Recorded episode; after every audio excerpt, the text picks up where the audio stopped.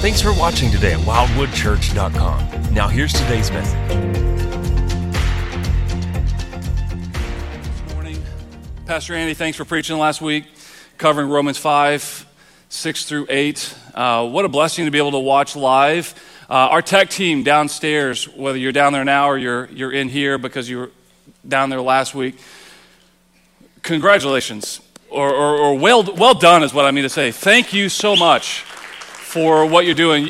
You are blessing us. Uh, it was a wonderful thing to be able to watch live. Uh, well, listen, I mostly listen as I was driving home from Missouri uh, last week, and to, to hear from the uh, mission team that went to Haiti. Uh, that, that is really going to prepare us for the, the three mission trips we have this summer and then the, the mission trip to Africa in November. I was blessed, uh, Pastor Andy, by your sermon, blessed by the testimony. Uh, Taylor, really blessed that you're going to come on as the uh, uh, communications director for our missions team. I think you're going to do a wonderful job with that. Uh, wasn't an amazing thing to hear how the Lord is at work through our church? Uh, to hear of Jordani, the witch doctor who gave his life to Christ, and the first act of obedience was he burned down his voodoo shack, his, his sole source of income. You talk about, you know, giving, saying yes to Jesus and going all in. That was an amazing thing. It was a blessing to hear about that. It's a blessing to hear that 60 of our people have said we're going to go on short term mission trips this year in those five different mission trips. It's a blessing to be part of a church that looks out at the lost world with love and compassion and says, We're going to risk much to take the gospel to them. It's a blessing to be part of a church that has a vision of raising up every member as a missionary, taking the gospel across the street and around the world, and Lord willing, 25 years from now, supporting a missionary in every country on the planet. And seeing 50 missionaries come up out of our congregation that go to the nations. That's an audacious vision. And I believe the Lord is in it. I believe the Lord has that for us. And I believe that uh, the Lord is going to help us to do it. It's one of those visions that if the Lord doesn't move, then we're going to look silly. If the Lord does not move, we're going to look back on this time and we're going to say, you know what, that was impossible. Why do we even try? But we try because we believe that that's what the Lord wants us to do. And so that's all we can do is we can do what the Lord wants us. We can, we can head that direction and we can hope and we can pray that by His will it will be done. But Pastor Andy called me on Monday and he goes, Pastor Brown, I'm not sure that I fully covered everything in Romans 5, 6 through 8. You know, he recognized that this passage is dense and if we squeeze it again, that we would get more goodness out of it. And, and he was basically telling me, Pastor Brown, if you want to go back and do 6 through 11 because it's really one passage, that's not going to hurt his feelings. And so, Pastor Andy, I thank you for that humility Uh, and recognizing that. I, I, would like to do that. So I want to, to cover this whole passage, Romans 5, 6 through 11. I should have asked you to turn there before, but just so you know, it is written in the bulletin. Just for future reference, as is next week's passage. Just so you know, if you want to be reading ahead. I do think that the people that get the most out of these sermons are those that are studying it during the week. Hint, hint. That's what my Army instructors would do. They would do like this right here. If they're telling us something's on the test, but they didn't want to say it's on the test, they would just say, You might want to study that, you know. But uh, those that get the most out of it are those that, that open their Bibles during the week and read through it and begin to pray over it and ask the Lord to speak to them. So here's Romans 5, 6 through 11. For while we were still weak at the right time, Christ died for the ungodly. For one will scarcely die for a righteous person though perhaps for a good person one would dare even to die. But God shows his love for us in that while we were still sinners, Christ died for us. Since, therefore, we have now been justified by his blood, much more shall we be saved by him from the wrath of God. For if while we were enemies we were reconciled to God by the death of his Son, much more, now that we are reconciled, shall we be saved by his life. More than that, we also rejoice in God through our Lord Jesus Christ through whom we have now received reconciliation. Let's pray.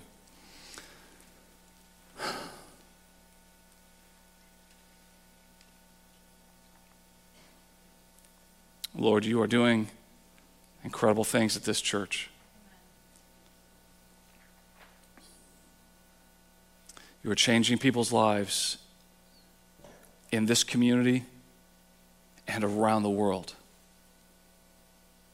And you've given us an audacious vision. But Lord, something that, that we would never be able to achieve on our own. We come to you, Lord. We ask that you would bless the efforts. Lord, we pray that you would work in a way that only you can work. I thank you, Father, for your word, and I pray that you would help us. Lord, help us to understand it, help us to apply it, help us to obey, help us to submit, help us to hope, help us to trust, help us to know that you love us. And you proved it through the death of your Son. We pray these things in his name. Amen. Paul says, while we were still weak, while we were still broken, while we were still far from God, while we were still at enmity with God, while we were still hopelessly wicked and lost and dead. That's what Paul means when he says weak. You know, weak for us means, well, maybe I'll get over it. Maybe I'll, maybe I'll, I'll rest and I'll get strong again. No, weak means dead. That's what Paul means. He's already made that very clear that Christ died for the ungodly while we were weak, while we were dead, while we were in our sin. At the right time, Christ died for the ungodly. Who says it was the right time? God does. God is sovereign. When was the right time for Christ to die? The hour that he died. That's the big theme for John. If you read through John, you, you start to notice that over and over and over again, the Pharisees tried to kill Jesus for claiming to be God. People say Jesus never claimed to be God. He makes seven claims called ego eimi claims. They're I am claims. And the, the Pharisees, every, most of the times that he tried that he made those statements, they wanted to kill him because they knew that he was claiming to be God. But over and over again, he slips through their hands. And John says, because his hour had not yet come. And then in John chapter 13, I believe the end of chapter 12, early 13, now his hour is at hand. So at the right time, God is the one who ordained it. God is sovereign. It, the right time is the time that God had already planned before time began for Jesus to die. At the right time, Christ died. For who? Who did Christ die for? The ungodly. The ungodly are those who live without reference to God. I, I, need you to cue into that statement. The ungodly are those who live without reference to God. So, in my Connect group, we're studying a book called Respectable Sins by Jerry Bridges. And the first acceptable sin or respectable sin that Jerry Bridges covers is the sin of ungodliness. We don't speak much about ungodliness, and yet we ought to, because ungodliness is the essence of what it means to be a sinner. People imagine that pride is the root of all sin. I mean, after all, Satan was proud and fell and tempted Adam and Eve with or through pride. He appealed to their pride. You get to be the one that decides right from wrong. However, pride is the byproduct of ungodliness. So Bridges says that pride is the tree trunk from which all the branches of sin branch out. But ungodliness is the root system that feeds it. The ungodly are those who pay no mind to things of God. Their hearts are not pricked by the Holy Spirit's conviction. Their minds are not attuned to hear the voice of the Lord through His Word. They're not praying, they're not seeking, they're not submitting. They don't care what God thinks about their attitudes or their words or their actions. And what is nefarious is that it is not only pagans who live ungodly lives. But from the beginning of time, religious people have lived ungodly. Jesus had something to say about the ungodly Jew. In Matthew 15, 8 and 9, he says, This people honors me with their lips, but their heart is far from me. In vain do they worship me. So you can be a religious person and still be ungodly. You can be religiously devoted. You can even have the Bible and read the Bible and know the Bible and memorize the Bible and quote the Bible and still live ungodly because you live without reference to God. You live your life as if you, the creature, are sovereign. And God is somehow just existing to bless you. That God ought to live in reference to you. In vain do these people worship me.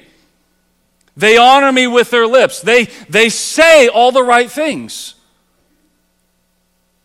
But their heart is far from me. They don't love me. They don't desire a personal relationship with me. They, they do not concern themselves with my will for their life, for their lives. It is for the ungodly that Christ what? Died. Died. Ungodliness cost Jesus his life. and yet we treat it as a respectable sin. Let me give you an example. Men, if I were to walk up to you and say, Brother, how are you doing in the area of pornography? I think you would probably be stunned, probably be a little bit awkward, but I think you would acknowledge that's a fair question. Like that area of my life, it's fair game. I may not want to answer it, I may not want to be truthful and honest, but it's fair game. That, that area of my life ought to be submitted to God, and I ought to be held accountable by other people. So, Pastor, yeah, that's okay for you to ask me that question. By the way, men, how are you doing with porn? Is August 18th on your calendar. The men's rally, You Are Not Alone, is that on your calendar yet? I told you about it six months ago. Maybe you're new. I want you to put it on your calendar. Men, I'm asking all of you, every one of you, I'm asking you to be here August 18th, 6 p.m. You are not alone. The reality is that I no longer imagine or I no longer ask whether a man is struggling with pornography, but to what degree. To what degree are they resisting it? But for the most part, I think that men, you would, you would, you would say, yes, Pastor Brian, that's a fair game question. That area of my life, Jesus has the right to, to speak into that. That needs to be submitted. That's a fair question. But if I ask you, how are you stewarding your money? How are you doing faithfully stewarding your money? I think some of you would say, Pastor Brown, that's none of your business. That, that, that area of my life is not to be talked about. That, that's off the table. How I spend my money is no one's business. You can talk to me about pornography all you want to, but don't talk to me about how I spend my money. I'm going to live that part of my life without reference to God. That part of my life does not deserve God's input. So don't talk to me about that. Christ died for you. You belong to him. The Bible says that God that, that Christ ransomed you by his blood. So 100% of your life belongs to Jesus. 100% of your decisions and 100% of your desires belong to Jesus. There's no area of your life that you can say, well, I don't need to submit that to Christ. Christ died for the ungodly. My question for you is how much of your life are you living ungodly? knowing that Christ died for you? How much of your life is, is lived without reference to God? My social life, what I watch on TV, what I watch on Instagram, Facebook, Reels, TikTok, YouTube, that area of my life is without reference to God. God doesn't get to speak into that. My marriage, God doesn't get to speak into that. My sex life doesn't get to speak into that. My work doesn't get to speak into that. My money doesn't get to speak into that. Christ died for the ungodly. To what degree do you live ungodly without reference to God? How much of your life is off the table? Speaking of Christ's death, verse 7 says, For one will scarcely die for a righteous person, though perhaps for a good person one would dare even to die.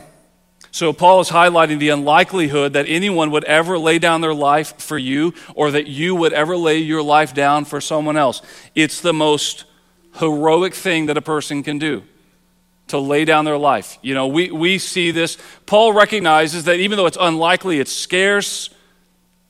I'm sure Paul has heard stories. You and I have heard stories. We hear about the firefighter that runs into the burning building, retrieves the, the, the uh, unconscious resident, comes outside, and he himself collapses, saving the victim.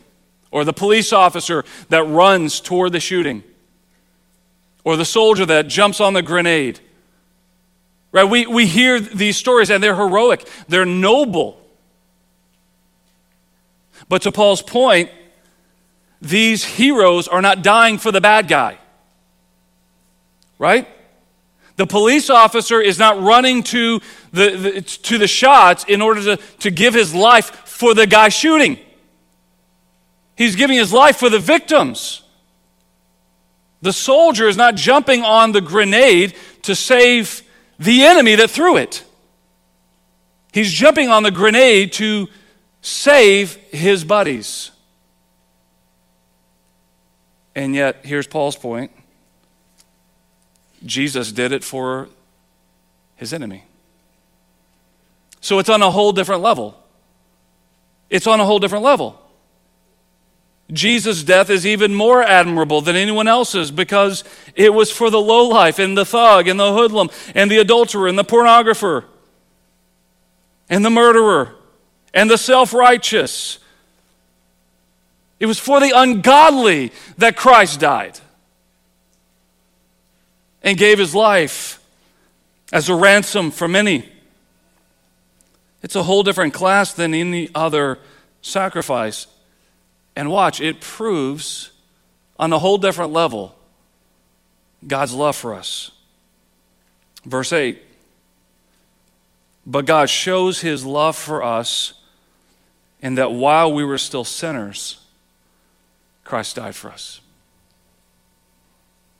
Do you need anything else to prove beyond a shadow of a doubt that God loves us? No, we don't. While we were still sinners, Christ died for us. That is all the proof we ever need. Everything that you and I needed to be made right with God took place while we were covered in filth of our sin. Everything. When we were still utterly depraved, while we were in our sin, Christ died for us. There was never anything, this is, this is important because I still think that there's this subtle lie that Satan wants you to believe that you're the exception.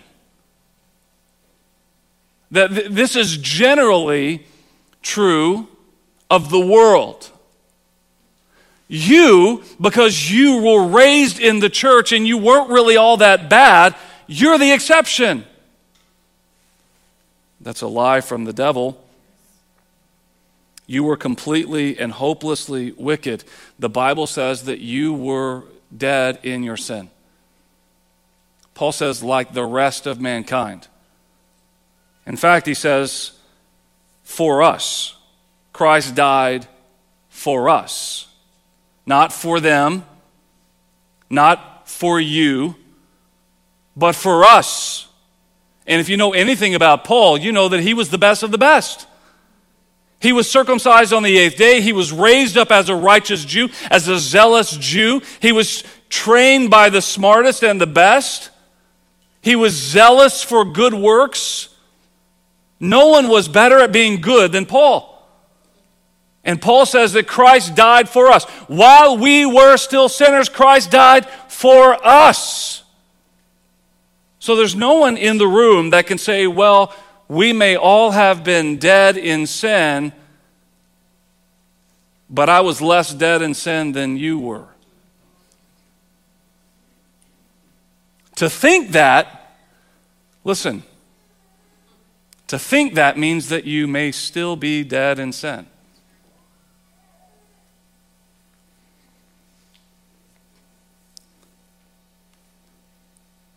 The proof of God's love for us is that even when we were hopelessly lost, Christ died for us. Jesus said in John 15, 13, Greater love has no one than this, that someone lay down his life for his friends. In other words, there is no greater display of how a person feels for another person than that they would lay down their life it's the ultimate display of love. You can't top it.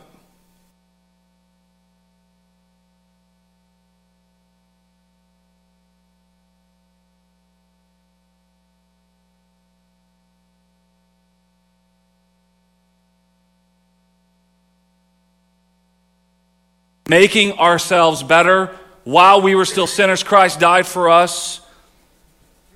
If we're in Christ, if we are in Christ, not in church, but if we are in Christ, then what we know is that God's disposition towards us is love. That's more than a platitude. This is an essential truth. In Christ, God's disposition toward you is that of love. Uh, when you think about God, what kind of face do you think God is making as he thinks about you, Christian? What do you think God is? Do you think he's scowling at you? You think he's looking upon you with disappointment? Love. Amen. Say it again. Love. Amen. Thank you, brother. He loves you. And he proved it by sending his son to die for you. Now, watch this. Verse 9 says, Since therefore we have now been justified by his blood, much more shall we be saved by him from the wrath of God. We've been justified. Justified is being made right with God. We've been, we've been dealing with this since Romans 3, verse 21. Now, watch this. Listen, you, you need to get this because we're coming out of this justification section. And pretty soon we're moving on to sanctification. And sanctification is what the Holy Spirit does in the lives of believers. And this is where we get called to obedience and to live godly lives. But it's built on the foundation of justification. So we're justified, we're made right by God by faith alone. To be justified is, is to have a legal declaration that a guilty person is not guilty. Why? Because someone else paid your dues. Someone else paid your dues. Pastor Andy, did you refer last week to you owe someone $5 million? What did I say? a thousand? I may have gotten this from someone else then. You know, imagine that. Uh, I'm not saying you owed five, five million. No, okay, so I must have gotten this from, from another. I must have been listening to someone else. But, you know, imagine that, that you owe someone $5 million. Okay? And, and you're not wealthy, there's no means for you to, to get that money. And you're brought before uh, the court and, and they say, Yep, you owe that $5 million. And this is back in Jesus' day when you would go to prison until you could pay it off.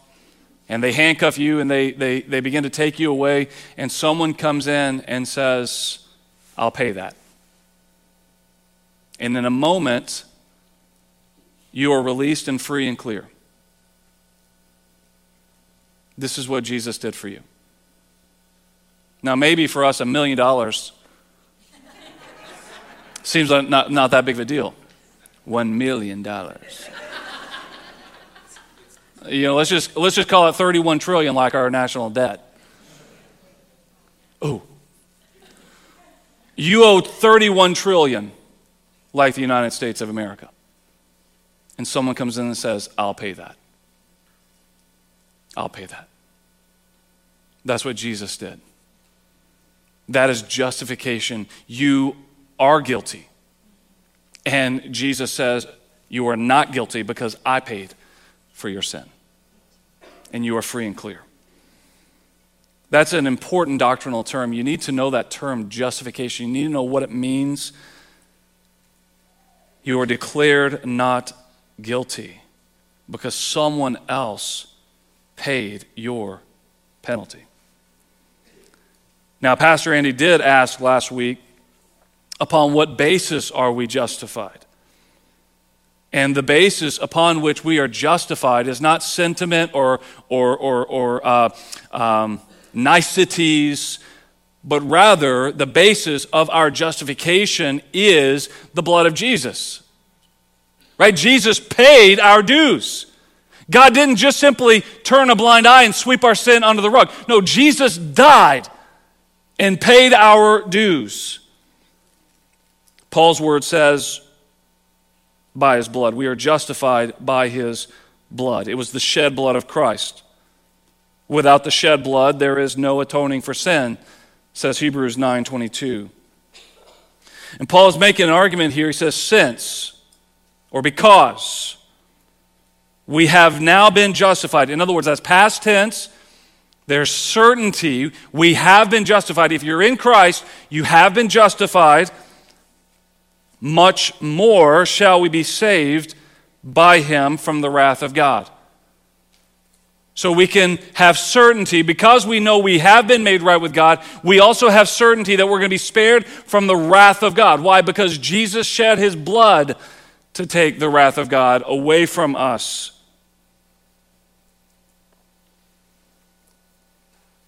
There's a very real judgment awaiting all of humanity. And those that are in Christ have certainty, certainty that we will be spared from that wrath. We will be saved by Him. By who? By Jesus. We will be saved by Him. This ought to cause us to exhale deeply to, re- to release. If you really understand what is awaiting in the judgment, and you know that you have been made right with God by the shed blood of Christ,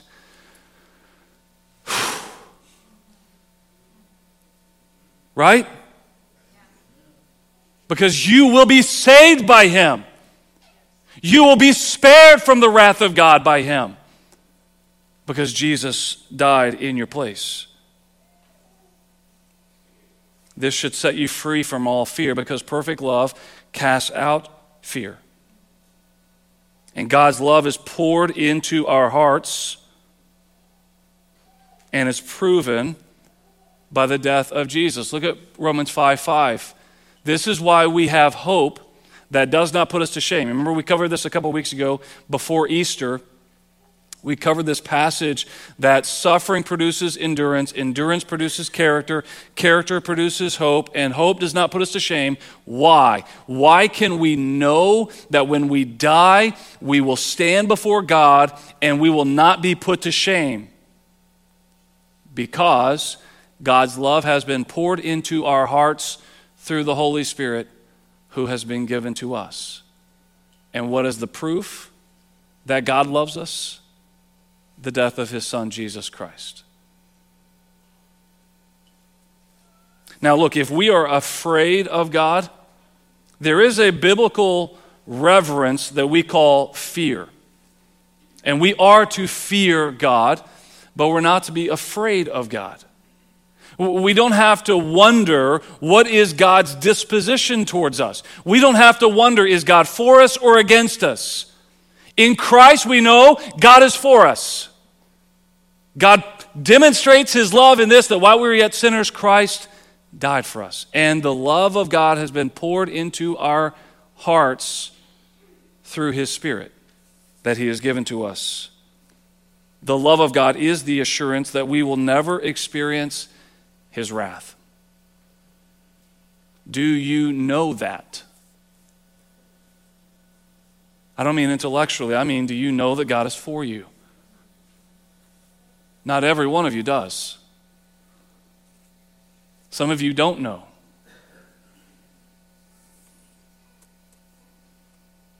Believe the gospel. Repent of your sin. Trust in Jesus today. Verse 10 continues For if while we were enemies, we were reconciled to God by the death of his Son, much more now that we are reconciled, shall we be saved by his life.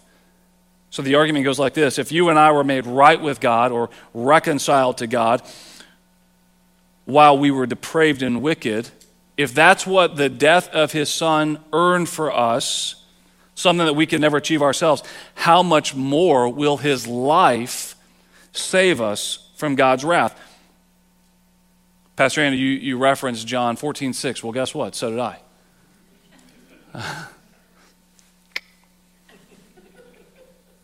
Jesus said, I am the way, the truth, and the life.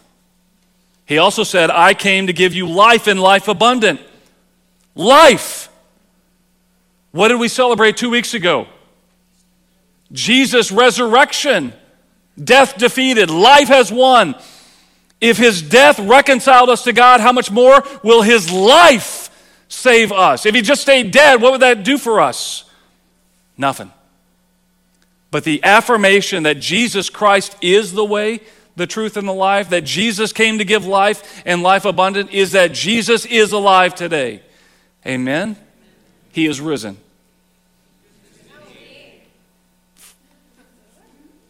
He is risen. That works every Sunday. Really, it works every day. It's not just an Easter thing or a Resurrection Sunday thing.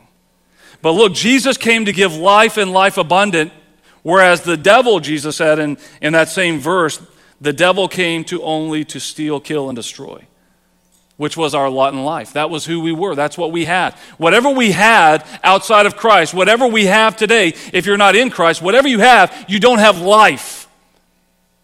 Whatever it is you have, it's not life. But in Christ, life and life abundant. And we don't have to wait until the life to come to experience this life. Jesus said, Whoever believes in me has eternal life. Now, that's present tense. You don't have to wait until you die and go to heaven to have life. No, Jesus gives life to us now. We have the spiritual blessings of God now. We have peace with God now. We can go into His throne room now and find mercy in our time of need now. Praise the Lord. Glory to His name. Folks, as we look around, it is hard not to imagine that we are living in the end times. Am I right? Digital currency, artificial intelligence, China, Russia, things going on in Israel, tyranny. Look at what's happening all over the world. It's hard for me not to imagine that we are living in the end times. When I said at the beginning, when I offered that pre sermon invitation that Jesus may come back while I'm preaching, I mean that that's a possibility. But our call is not to be afraid. Christian, do not fear. Your preparation, if we are living in the end times, and, and the, the people that, that read the Bible, the people that wrote the Bible believed that it was imminent then, it, our responsibility as we prepare for the end times is not to hoard, to build a bunker, to save up years' worth of food. You're not going to outlive the tribulation. You're, you're not going to out prepare the tribulation. But what does, what does the whole New Testament tell us to do? What's the tenor of the whole New Testament? Be ready, spiritually ready. Know that you know that you know Jesus and that Jesus knows you. That's your preparation. Don't be afraid. You will be saved by his life, even if you're killed. Even if you're killed. I get so weary when people say, Thank you, Lord, for uh, blessing me with another day. The only blessing of me living another day is that I get to lead and shepherd my family and my flock. If I wake up in heaven today, that's the blessing. Right? But I think it betrays a subtle, a subtle disbelief about what happens next. If you really believe that the, that the next moment when you breathe your last breath is that you wake up in glory, then you will say instead, Lord, you have given me another day to be faithful, to serve you, as I long to be with you. Am I right? So we don't, we don't have to fear. We don't have to be afraid of what, what's going to happen, what's going to come. We will be saved by his life. We know that the resurrection is God's stamp of approval. This really is the way. This is my plan of salvation. You, you trust in Jesus, you are saved. You will be saved from my wrath. You don't have to fear. You don't have to be afraid. More than that, Paul says in verse 11, more than that, we also rejoice in God through our Lord Jesus Christ, through whom we have now received reconciliation. Brother and sister, if you are in Christ, there is no excuse to linger long in despair. There is no excuse to mope and throw a pity party there's no reason for you to be cast down. Now, don't get me wrong. There's lots of reasons. There's lots of reasons to feel grief, to feel anxiety, to feel fear. Grief is real, pressure is real, suffering is real, despair is real. Even for believers, it's real. But we don't have to let it control us. Why? because there is something that is more real than despair. And what is that? That through our Lord Jesus Christ, we have received reconciliation to God. Now, if you're sitting there thinking, oh, that's a platitude, that's a cliche, listen to what you just said. And I'm, I'm imputing that a little bit. Maybe no one's thinking that. But if you're thinking, well, Pastor Brian, you're just saying, well, just be happy because I've been reconciled to God. Yeah! Rejoice that once this light momentary affliction is over, you're going to spend eternity with God. I think that as Paul reflected on the reality of this salvation that we have been given by grace through faith alone. We've not had to earn this or work for this, but it's been given to us as a gift that this is a this is is is his benediction, it's his exaltation. He bursts out with praise. I'm going to rejoice in my salvation.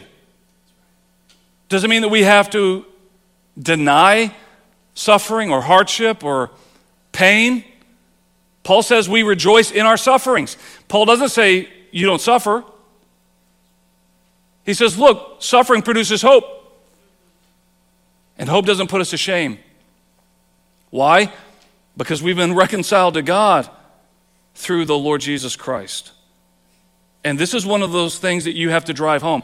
So many Christians, I think, spend so much of their time wallowing in anxiety and despair, and they get so good rehearsing all their woes. When what the Bible tells us to do is rehearse the things that are true and right and good and noble and praiseworthy and beautiful. Philippians 4 6 through 9 to dwell upon these things, to dwell upon the gospel. The next time that you start feeling sorry for yourself, preach the gospel to yourself. That you are a sinner saved by grace, reconciled to a holy God, and given life in Him. And this is temporal. And most of what we're anxious about never comes to fruition anyway. Look, get the help you need. I'm not denying that you need help. I'm not denying that you need someone to walk with you through this. That's why we have a body. That's why we're that's why we gather, that's why we love each other, share one another's burdens, rejoice with those who rejoice, and weep with those who weep. Anxiety, grief, suffering, it's all real, but there's a greater reality. There's a key that unlocks the door of despair. I'm reading my, with my kids a book called Little Pilgrim's Progress. It's a kid's rendition of John Bunyan's Pilgrim's Progress. And we have it in our resource center. You can pick it up.